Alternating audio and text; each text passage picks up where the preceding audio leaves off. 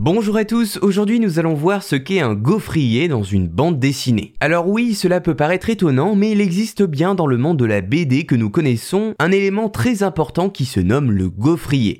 Rien qui n'apparaîtrait directement sur les images ou dans les bulles de dialogue, non, le gaufrier n'a rien à voir avec le fond des bandes dessinées, mais plutôt avec la forme. Le gaufrier, c'est une manière de mettre en page des bandes dessinées. C'est sûrement le découpage le plus classique et le plus régulier des œuvres du 9e art. Un gaufrier se reconnaît à la forme immuable de ses cases. Toutes les vignettes ont strictement les mêmes dimensions, c'est-à-dire la même largeur et la même hauteur. On peut donc apparenter ça à un quadrillage ou à un tableau au sens un objet formé de colonnes, d'où l'appellation de gaufrier, car cela ressemble exactement à l'objet qui sert à faire des gaufres. La régularité d'un gaufrier n'est pas nécessairement très précise, en ce sens qu'une composition peut être régulière, alors même que le dessinateur a tracé les cadres des cases à la main, ce tracé pouvant donc être tremblant, sinueux et même non aligné. De plus, il n'est pas nécessaire que les cases soient encadrées pour qu'une bande dessinée soit qualifiée de régulière. Il suffit juste de positionner les personnages de manière symétrique sur la page. Mais les BD les plus populaires ne sont pas forcément des BD qui utilisent un gaufrier. Spirou s'y est essayé pour quelques-unes de ces cases, mais la plupart du temps, que ce soit Astérix ou Tintin, les pages sont asymétriques pour justement laisser de la souplesse dans le déroulement du récit.